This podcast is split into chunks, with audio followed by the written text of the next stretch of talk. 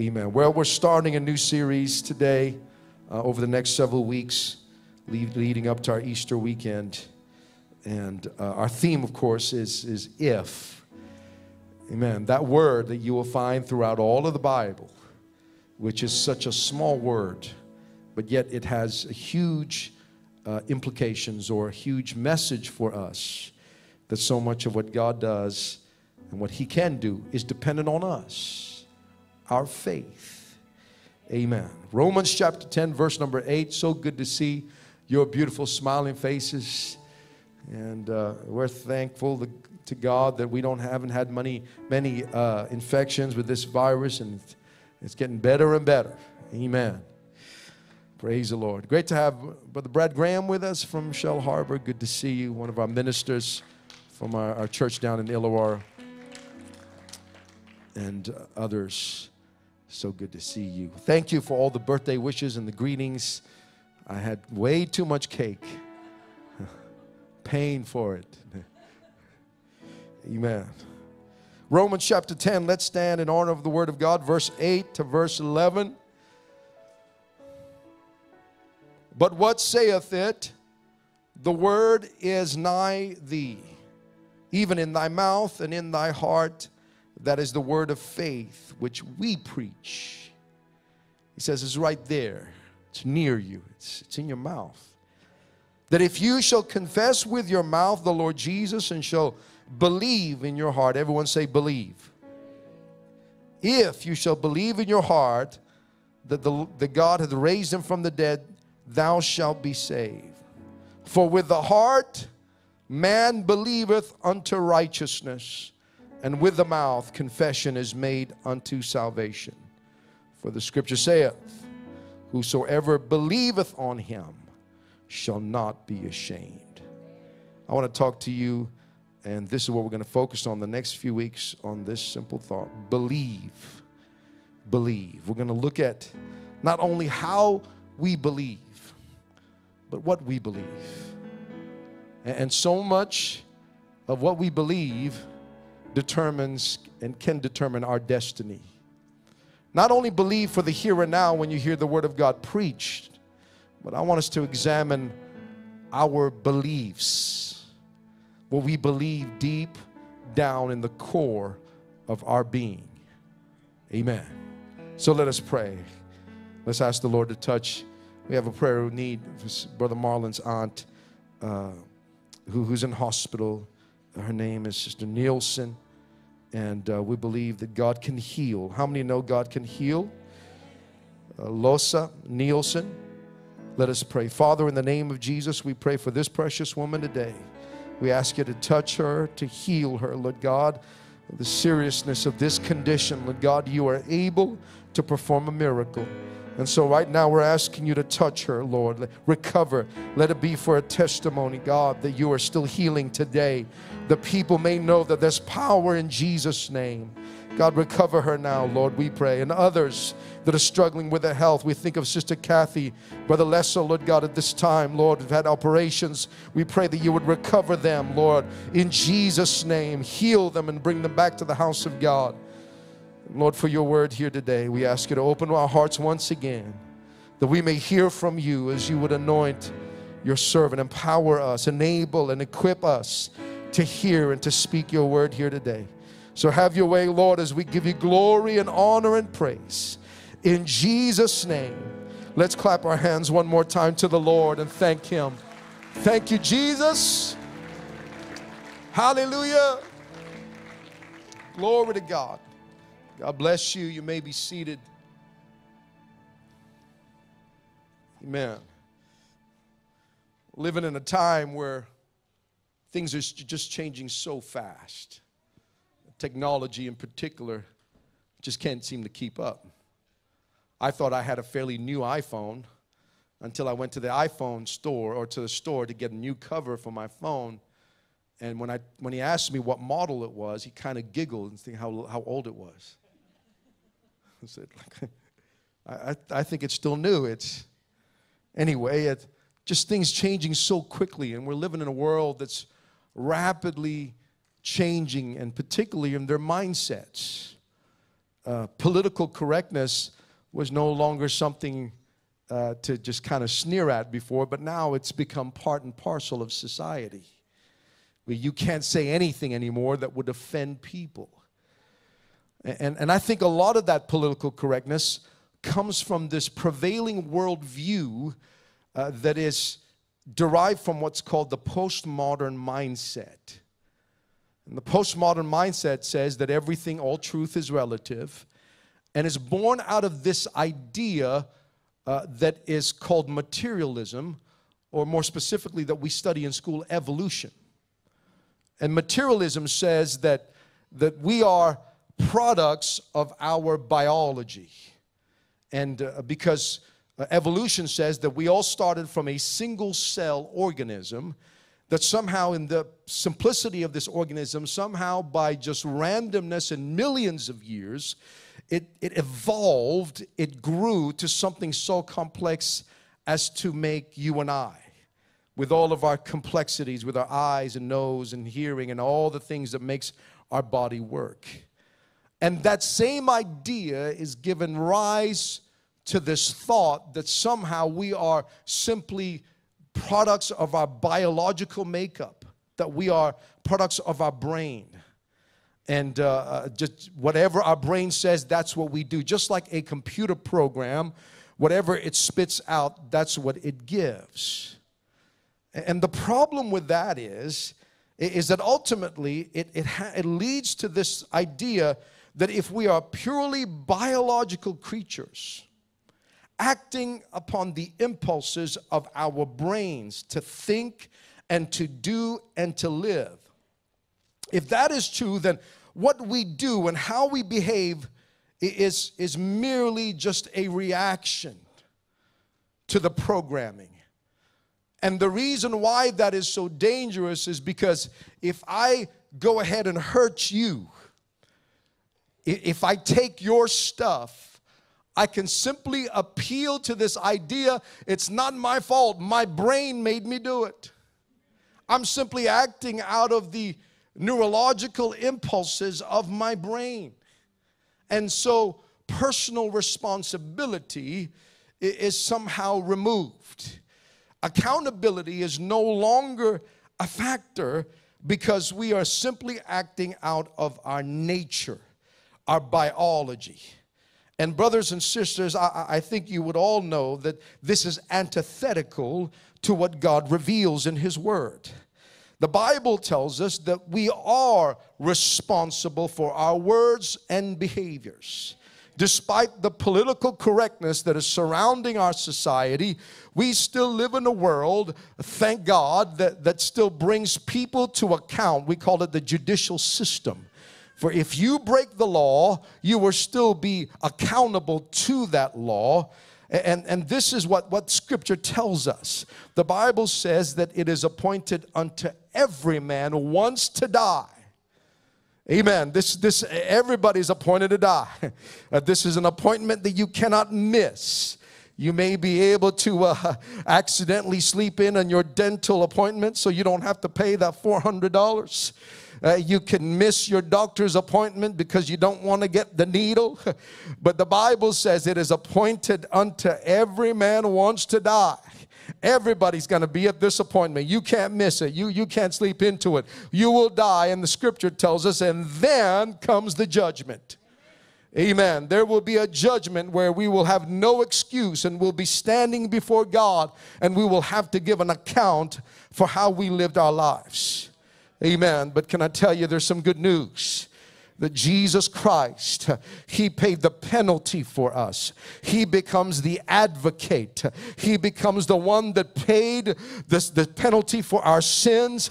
And so we are spared of the white throne judgment that when you stand before God, God will see Jesus. When you are born again, when you repent of your sins and you get baptized in Jesus' name, the Bible says you put on Christ. Amen. That somehow the advocate covers you and you stand before God and you can remember all the sins you committed in the past. But when God looks at you, he sees Jesus who is pure, who is holy That's why I don't know who I'm talking to, but can I tell you, you've got to be born again. Except the man, the Bible says in John chapter 3, is born again of water and of the Spirit.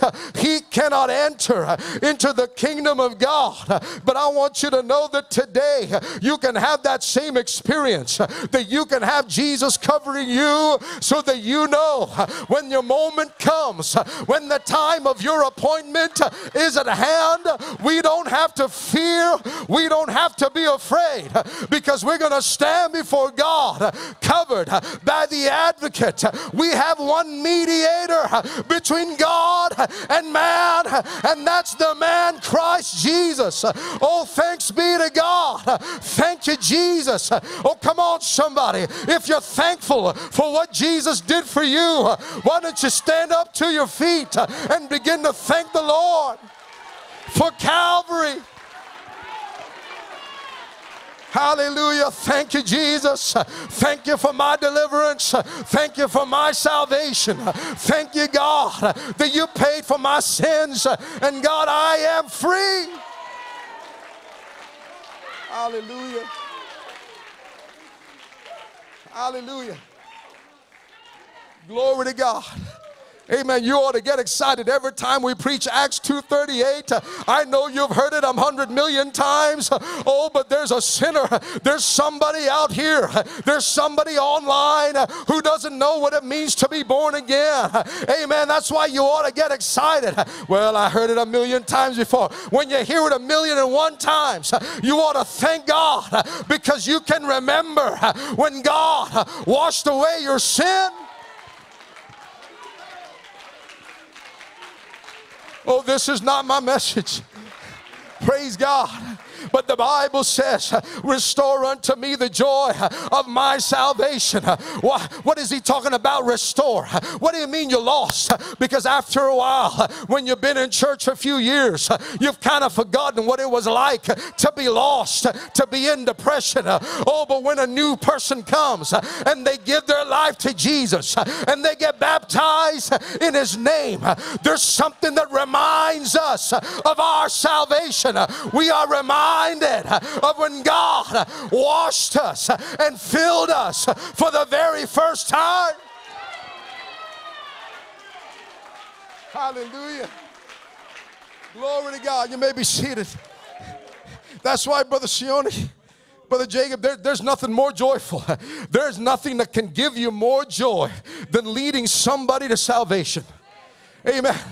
We said, Well, I don't know. If I won Powerball last week, that would have been good. I'm telling you, there is no joy like the joy of His salvation. There's no joy. Come on, somebody.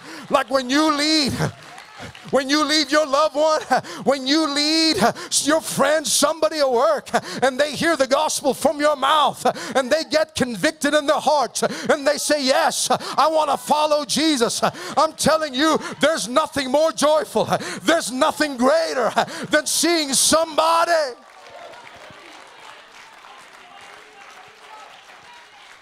Hallelujah. I'm sorry, I started too fast. I got to slow down. I started too fast. I, I got to cut this short now. oh, hallelujah. Amen. We, we are not merely products of our biology. It's not the body that just causes us to do whatever we want. That's what they'd like us to think, so that, that you are no longer responsible for your actions.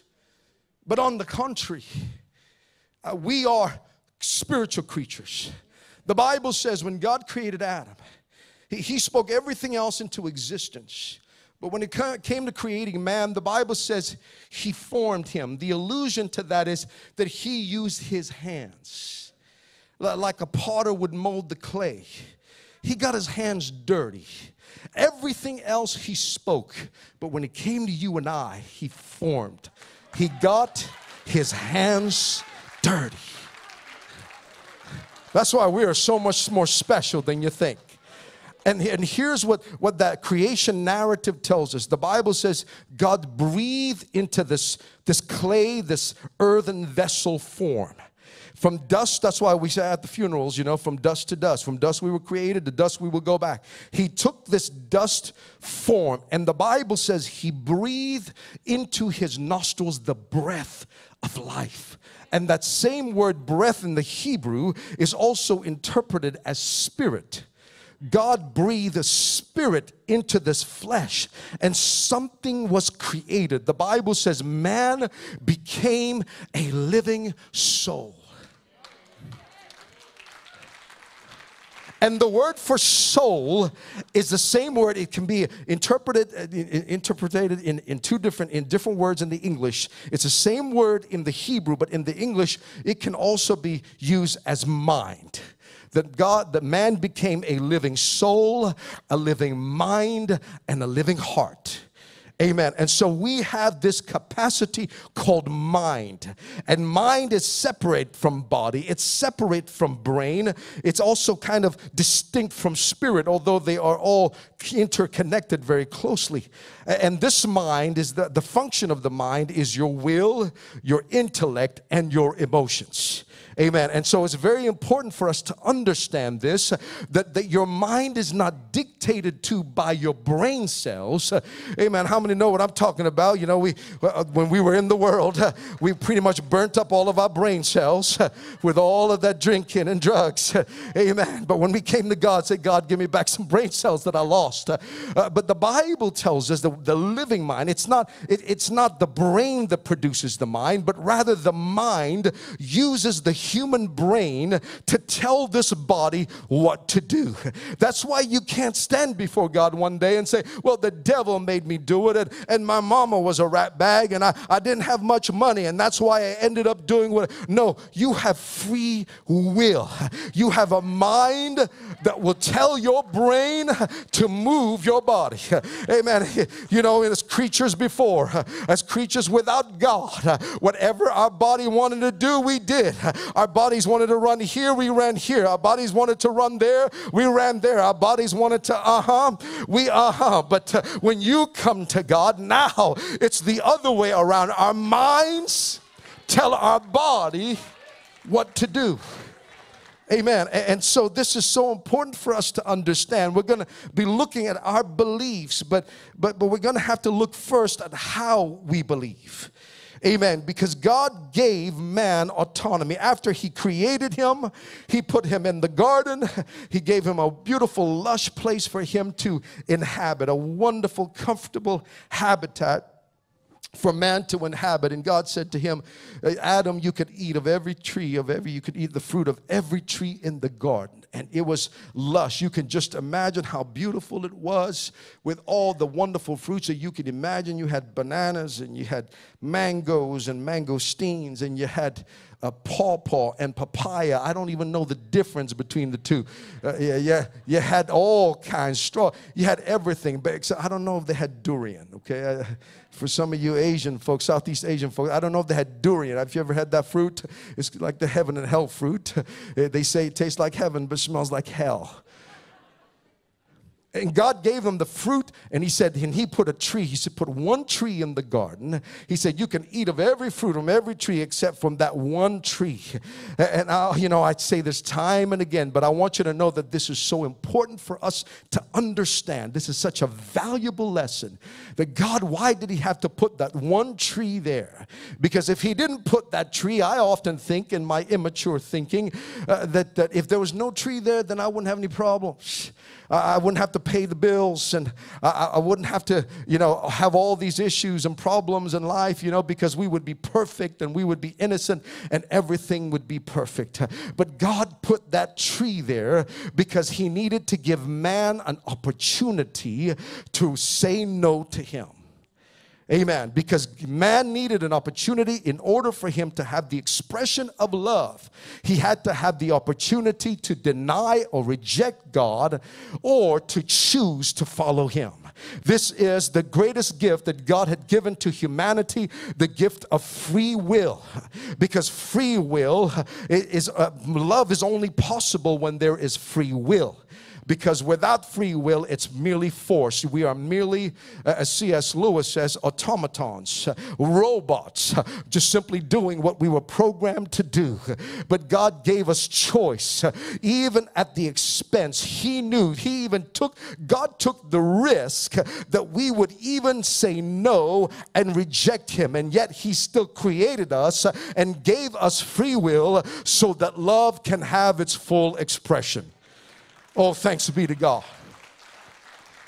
That's why faith and belief is so powerful eh, because even though God wants to bless us and give us all of these things, eh, yet there is this overarching principle, there is this overriding principle that, that God cannot remove, and that principle eh, is the principle of free will. That He will not hijack our autonomy, He will not make us and move us like some puppet master, and we are moving to the strings of His will. He said, No, you choose choose whatever you want in life, you choose. If you choose me, he said, you're choosing life. He said, I put before you life and death. Choose what you will. Oh, he didn't make it too hard. He said, Here it is. Here's the good stuff, and here's the bad stuff. But it's up to you. You decide whether you're going to follow me or not. God, can I talk to somebody right now? He's not going to force you, He's not going to twist your arm and pull you by your ear and make you follow Him. But He invites you into a relationship to know Him, to love Him, to walk with Him.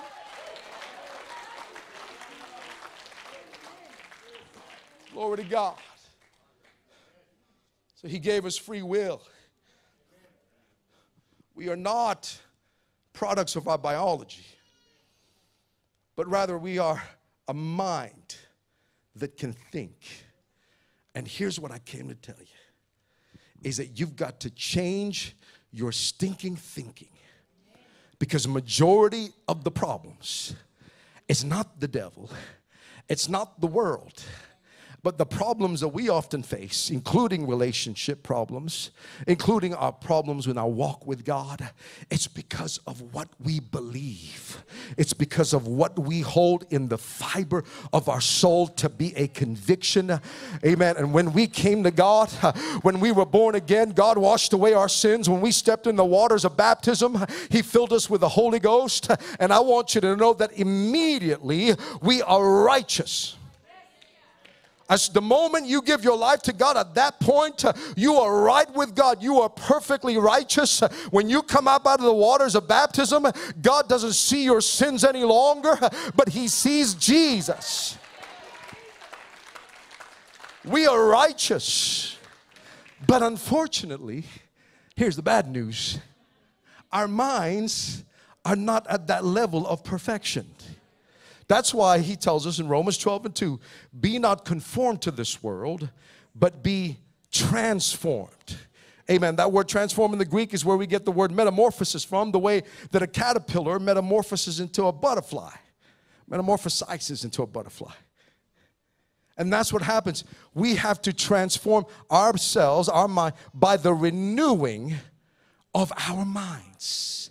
So we've got to we've got to change the way that we think so that the way that we think can begin to catch up with how we are spiritually. It is our stinking thinking that leads us down the tubes. It is the battle, the Bible says, that the law of my mind is warring against the law of my flesh.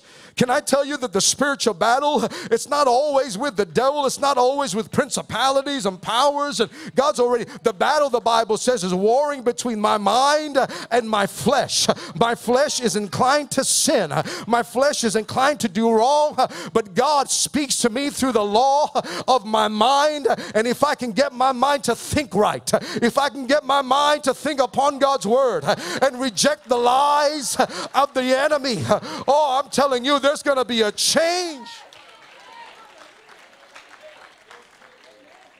Now, I know I run the risk of sounding like it's some mind over matter kind of stuff or, or some psycho babble that you heard before. This is what they this is what they do in those motivational conferences. You know, you pay thousands of dollars to tell you, they, they get you to tell you, yeah, you can do it. And, and you're there chanting for two hours. Yes, I can. Yes, I can. This is not that. But this is Bible. Proverbs 27 and 3. For as he thinks, that's who you are. Oh, hallelujah. And it's not, it's not the, the, the, electrical impulses of, of the neurotransmitters of our brain. It's the mind that you and I have. And the mind is not physical, but it can affect the physical. Listen to this, watch this. A study by the American Medical Association found that stress is a factor in 75% of illnesses and diseases that people suffer from today. Stress is a mental issue. 75%. What they're saying is what you think about has the ability to affect your body. Watch this. The, the, International Agency for Research on Cancer and the World Health Organization have concluded that 80% of cancers are due to lifestyle and not genetics. It's how you live. And how you live is determined by what you believe. Dr. Bruce Lipton, a scientist who made great strides in understanding the effect of our thinking on our brain, our gene disorders like Huntington's chorea, cystic fibrosis, says uh, that it affects less than 2% of the population. And his study concluded that that means a staggering 98% of diseases are related to lifestyle choices or thinking. Here's one more. The American Institute of Health estimated that 75 to 90% of all visits to primary care physicians are for stress related problems. Your thinking has the ability to determine even the health of your body. And what Dr. Caroline Leaf in her research cites so many numerous studies again showing that thoughts she says can actually begin to create new pathways in the brain Watch it. This, this, is crazy. Watch it. Listen to this. Dr. Herbert Benson of Harvard Medical School's Mind and Body Institute said positive feelings can change our DNA. The researchers found that HIV positive parents, patients rather, who had positive thoughts and feelings had 300,000 times more resistance to the disease than those without positive feelings. So when we operate Here's what she said When we operate in our normal love design, which is being made in God's image, we are able to change our DNA. Uh, it, this blows my mind. Because if you think about it, how is it that our brain is able to, to do all of these things? It can tell your hands to move, your mouth to speak, all of these incredible complex thoughts that would come to our brains. How is it? Well, you take the brain, you take a little cut uh, of the, the brain matter and you look into a microscope and you can see all of the, the cells and so on and you can at the very most powerful microscope you can try to see the tiniest element that makes up the brain but even beyond that even smaller than the particles of the brain uh, they can look and, and they, they can't see it anymore because it's too small and so scientists begin to use mathematical calculation to determine what makes up all of matter. And they came up, their theory is called string theory. String theory is these little tiny things that you can't even see with a naked eye that makes up everything that we see as matter in this physical world. And so they said string theory actually moves, it's not static, it's alive. And, and Dr. Caroline Leaf says if string theory is not static, if it's alive, how much more power do thoughts have?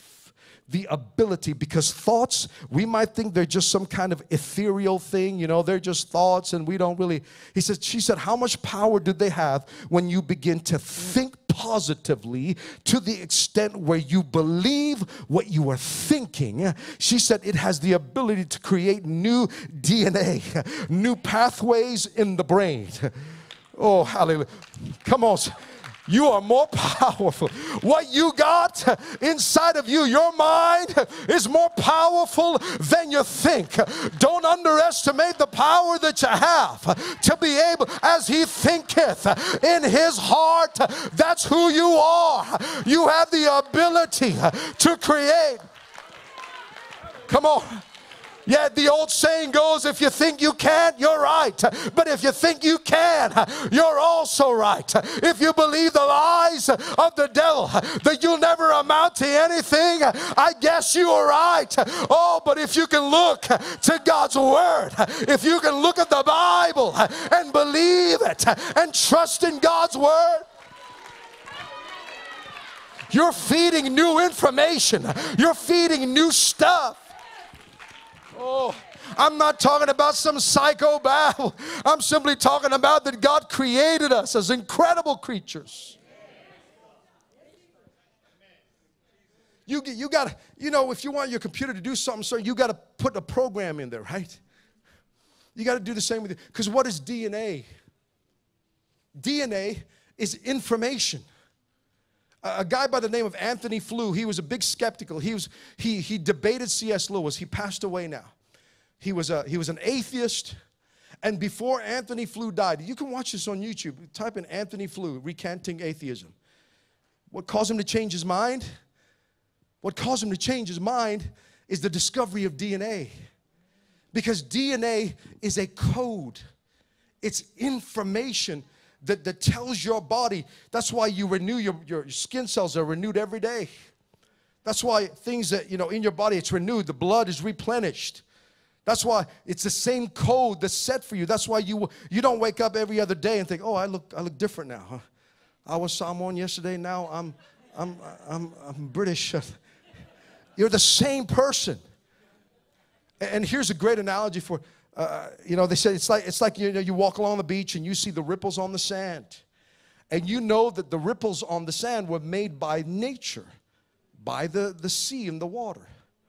But when you see in the sand uh, something written like uh, uh, Ray loves Pura and a love heart, you're not going to say, well, well, the sea did that or nature did that.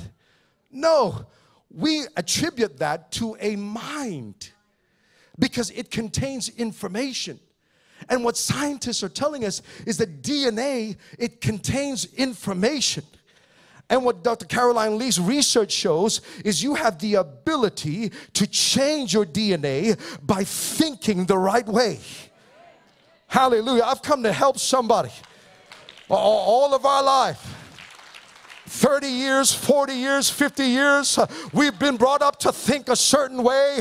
We've been brought up to think negative things. We thought that in order for us to enjoy life, we got to get inebriated and drunk and off our face and, and we got to go and bully people. Uh, we've been brought up to think that in order for have to have, have peace, that somehow we've got to dominate over people and, and that's why we're so unhappy. Can I tell you it's time to tear down the strongholds? It's time time to change those assumptions and beliefs.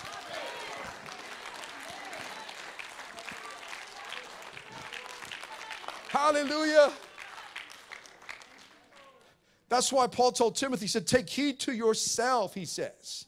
He says, Watch yourself. And we as human beings have this incredible ability, different from animals, in that we are what we call transcendent creatures.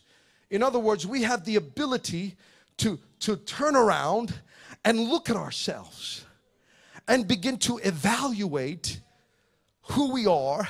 Why? You know, we have, sometimes we do that a little too much. You know? End up talking to yourself in the car and people think you're crazy. So why did I do that? Why did I just. I I have many of those regrets. Why did I say that to my wife? Now I'm not going to have dinner. That's, I have to get takeaway tonight we have this ability to create a, an ability to, to, to self reflect, to self assess ourselves. Animals don't do that. You know, you don't have a male lion in the savannah looking at his nails and, oh, I shouldn't have eaten that antelope. That was, that was very mean of me. We have this capacity to think about how we think and what we think. That's why it says, what you believe in your heart will bring you salvation. It's your belief system that I have to ask you to question because there's some things that we believe that are not true. And here's what he says in, in 2nd, 2 Corinthians chapter 10, verse 4. Okay, remember this 10 4, 10 4, big buddy. All right, here it is. He says, For the weapons of our warfare are not carnal, they're not physical. We're not wrestling, we're not fighting Israel, Adesanya. We're not, we are, uh, we, they're, but they're mighty through God to the pulling down of strongholds. What are strongholds? Strong, here, here's the battle. The strong strongholds are, are those fortified structures that, that, are designed for soldiers to fight against the enemy. Obviously, Paul's not talking about us going out and looking for forts, looking for strongholds, but here he clarifies in verse uh, verse number 5. He says, "Casting down imaginations and every high thing that exalts itself against the knowledge, there it is, of God and bringing into captivity every thought, there it is, to the obedience of Christ. That's our battle is bringing down the strong What strong the strongholds in our minds. Those convictions those beliefs that are with us. And through those beliefs we see the world. We process the world through our set of beliefs through our foundation or what Paul says to take heed to yourself and unto the doctrine. There it is. Take heed to the doctrine of God because in them you will both save yourself and them that listen to you. He said, Oh, you know, it's, it's just all about love and it's all just about nice feeling. No, the, the Bible says time and again, He said, Watch out for false teachers. Watch out. He said, Don't be tossed about with every wind of idea, of doctrine that will tell you, Oh, go run here. There's magic water here. If you get the magic water, you're going to be healed. Oh, there's this lady here who had a vision of hell. Go to her. Oh, oh there's somebody. We're, we're getting tossed about with every wind of doctrine but he said, Take heed to the doctrine of God because as a result, you're going to be saved. You're going to save yourself and those that listen to you.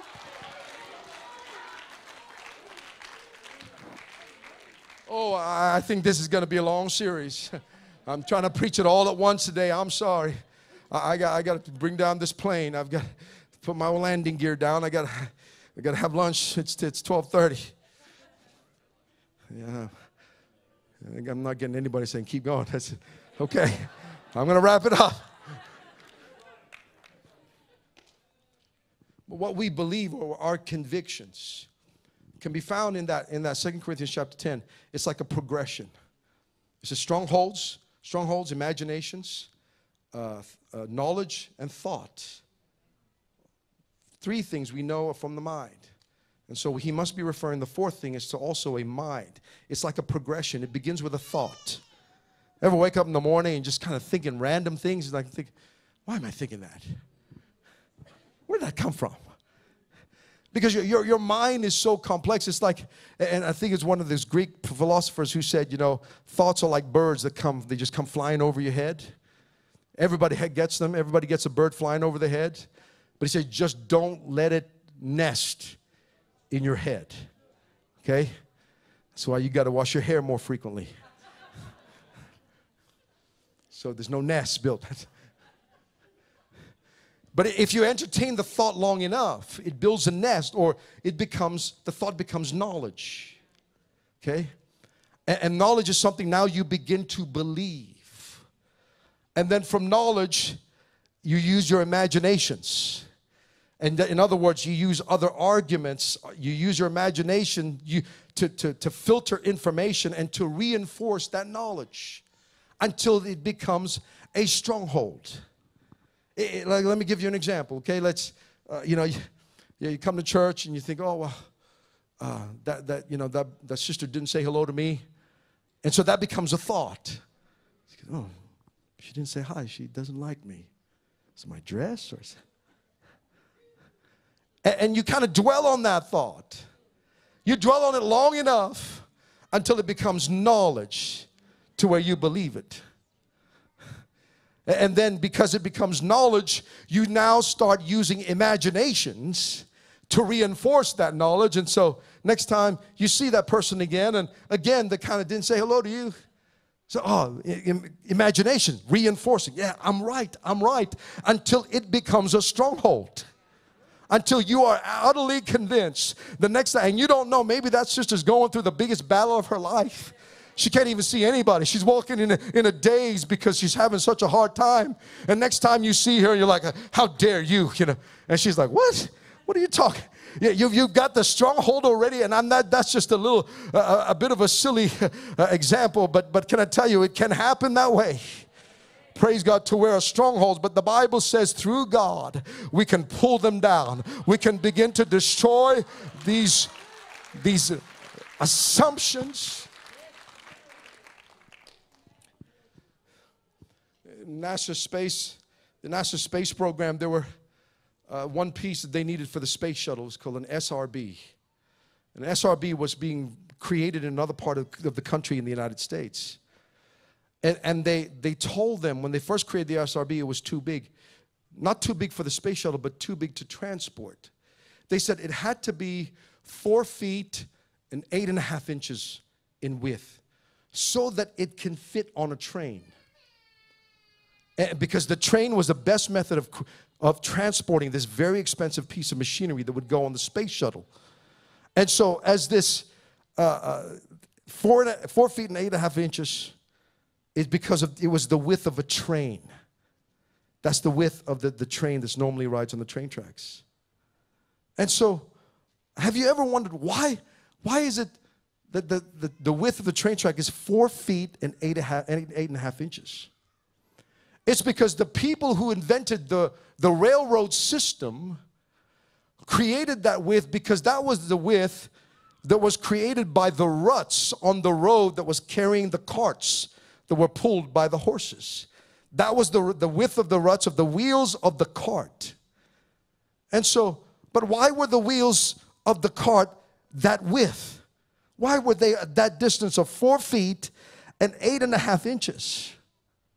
Well, it goes all the way back to the Romans, to the Roman times, who were the ones who built roads. They were the first civilization to really build roads all throughout the world. And they built the roads at eight, uh, four feet and eight and a half inches. Why did they build the roads at four feet and eight and a half inches? Because that was the width of their chariot wheels.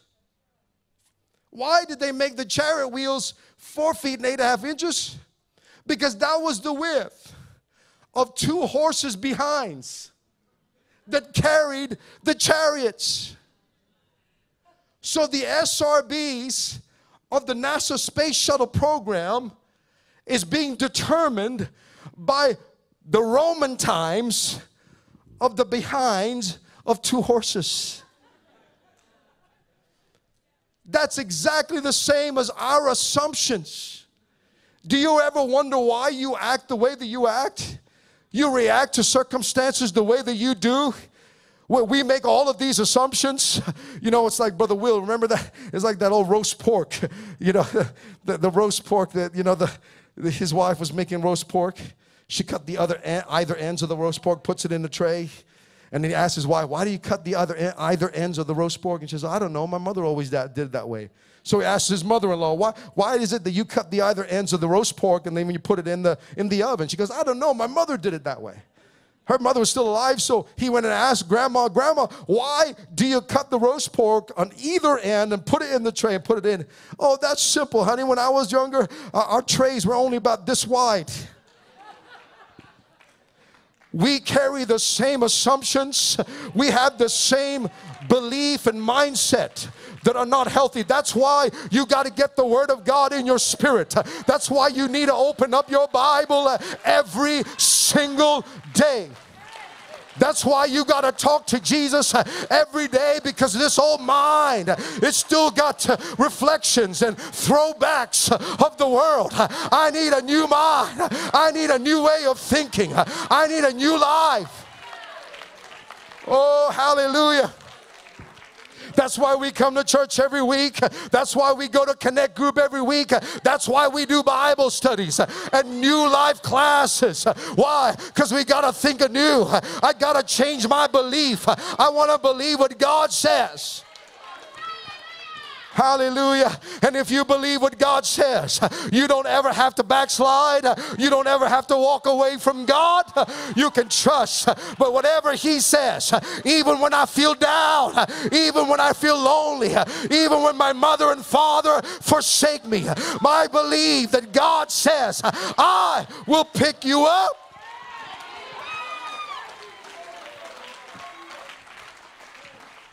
Hallelujah. I, I got to close. Musicians, if you come, this is my second. Here's my second closing. Let, let me give you something else. Dr. Dr. Gail Ironson, a leading mind and body medicine researcher at the University of Miami, said that most significant, the most significant factor that made a difference in healing for those with HIV was their choice to believe in a benevolent and loving God especially if they chose to have a loving and personal relationship with him with this god. Her study ran for four years and her determination of healing was based on the decrease of their viral load the amount of aids virus in a sample of blood and the increased concentration of what they call helper t cells. The higher the concentration the more the body is able to fight the disease she found that those who didn't believe that God loved them lost helper T cells three times faster. And their stress levels were higher with damaging amounts of cortisol flowing in their body. And Dr. Ironson summarizes her research by saying this listen to this. She said, If you believe God loves you, it's an enormously protective factor, even more protective than scoring low for depression or high in optimism. A view of a benevolent God is protective, but scoring high on the personalized statement, God loves me, is even stronger. Science, folks, science is backing up this idea of what you believe can, can literally change your life, change your body, can influence your DNA. I, I, I don't know, I'm just reading all this stuff. I'm not a scientist. But I, all I know is if you what you believe can have an incredible impact on your life. That's why the Bible says if you meditate on God's word, Psalms chapter 1, day and night, that means your mind is being dominated, not, not thoughts of evil, not thoughts of sin. We, we were brought up to think that life is about enjoying lives, having pleasure. Smoking this, drinking that, sleeping with this, sleeping with that we, we were brought up to think that that's where we find happiness. He said, if you meditate on his word day and night, he said, you will be like a tree planted by the rivers of water. Its roots will begin to, listen to me. Whatever you do, he says, it will not, it, you will not fail. Your, your fruit will, will bear in season, your leaf will not wither. And whatever you do, he says, if you meditate day and night, you shall prosper. That's why we worship God. That's why we sing these songs. Because you know, the early church, they didn't have iPads and tablets in the first century church. They didn't even have Bibles. They had to remember God's word. You know how they did it? They sang songs. Because singing it over and over will get it in your spirit until you believe it. Until I believe that He is a waymaker. That even if you you get a, a negative report from the doctor. You say, Excuse me, doctor, just give me one moment. You can step out of that doctor's office and you say, God, I'm just going to have a little three minute praise break. Waymaker, miracle worker. He's a promise keeper. You keep singing the songs until it gets into your belief. Whatever you believe, it's going to save you or it will damn you. Hallelujah. I, got to close with this story, and I promise I, I will let you go. If you need to leave, please go. But this story really blew me away, and this is the final story, I promise. Brother T.F. Tenney. How many know Brother Tenney? T.F.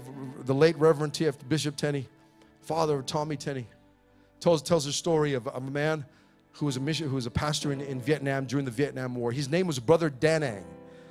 And brother, he got a phone call one day. Brother Tenney got a phone call from this man and he tells he begins to tell the story when the vietnam war broke up broke out the american missionaries flew back to the states but the, the vietnamese nationals had to stay and when the viet cong came in and took over they arrested Brother Da Nang and put him in a concentration camp.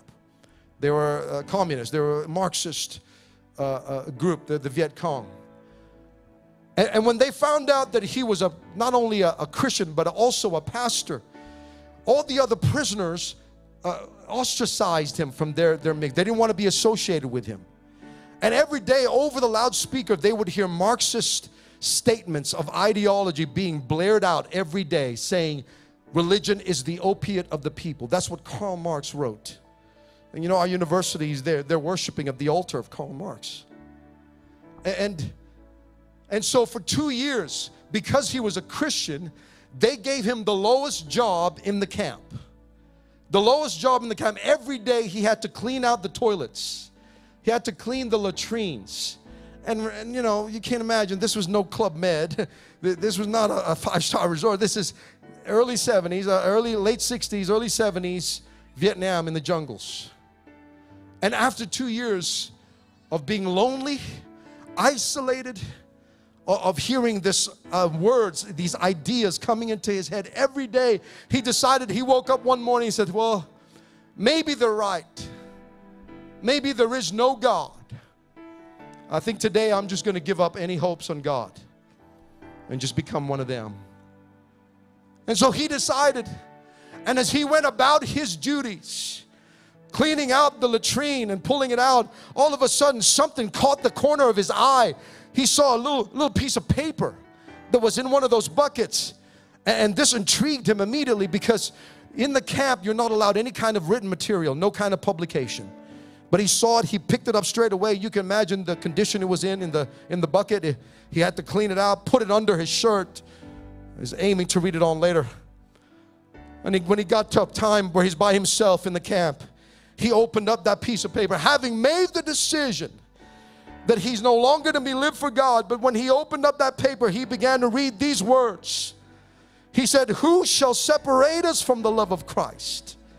Shall tribulation or distress or persecution or famine or nakedness or peril or sword? As it is written, For your sake we are killed all the day long we are accounted as sheep for the slaughter. Nay, in all these things we are more than conquerors through him that loved us. Here's what Paul said He said, I believe, I am persuaded in the core that neither death nor life nor angels, nor principalities, nor powers, nor things present, nor things to come, nor height, nor depth, nor any other creature shall be able to separate us from the love of God which is in Christ Jesus. God knew. God knew his breaking point. Can I tell you, God knows when you can't take it anymore. He knows how much you can bear. And God spoke to him from a piece of toilet paper. How is God speaking to you? Maybe He's speaking to you through this message. Immediately He changed, and here's the rest of the story. I got to tell. Within two weeks' time, they released Brother Danang from out of that camp. He walked out of there within two weeks' time. I'm telling you, if you if you have a mindset based on God's word, it will open doors for you. He will make a way. Come on, somebody. So he decided he's he's gonna go, he's gonna go to the United States and tell his story. So he goes to the coast. He had no money, no passport, nothing. He goes to the to the water near the coast. He sees a boat that was in disrepair. So he decides, I'm gonna fix this boat. I'm gonna get in it. I'm gonna sail over to Hong Kong, and then I'm gonna go and fly over to the United States. And so he starts fixing up this boat. And he's, as he's fixing it, two soldiers come by, two communist soldiers. They, they look at him and they, they say, Hey, what do you think you're doing? And he said, Oh, he said, I'm just fixing this for the for the fishermen. And they, they kind of looked at him suspiciously, but they let him go. They went on their way, and he was so convicted. He said, Oh, I'm sorry, God. I, I lied. Listen, God, forgive me, but the next time they come back, I'm going to tell them the truth. Of course, he was praying, please don't let them come back. But sure enough, they came back and they said to him, What are you really doing? What are you really up to? And he turned around and told them, Listen, this is what I'm going to do.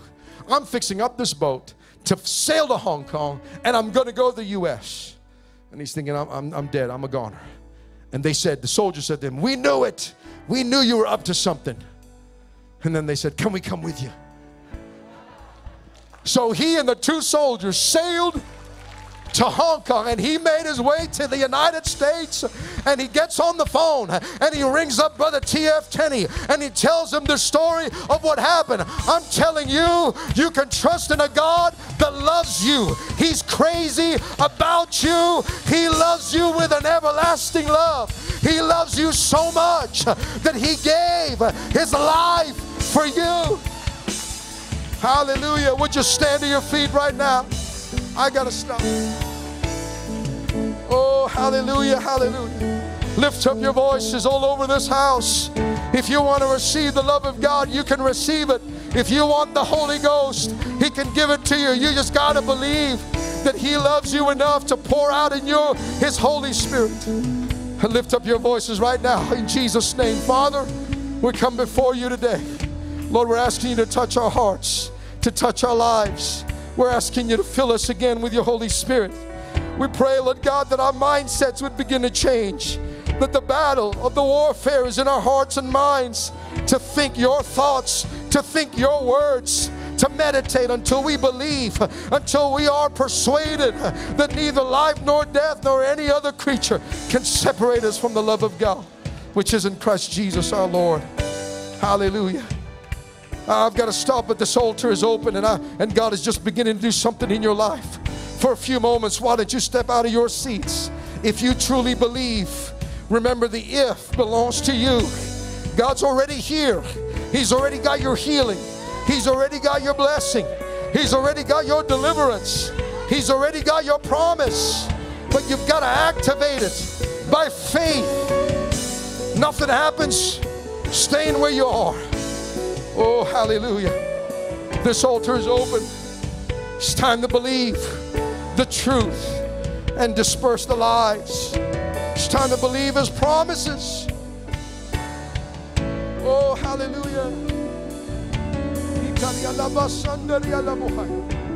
Glory to God. Ministers and leaders, come and pray for those that are here.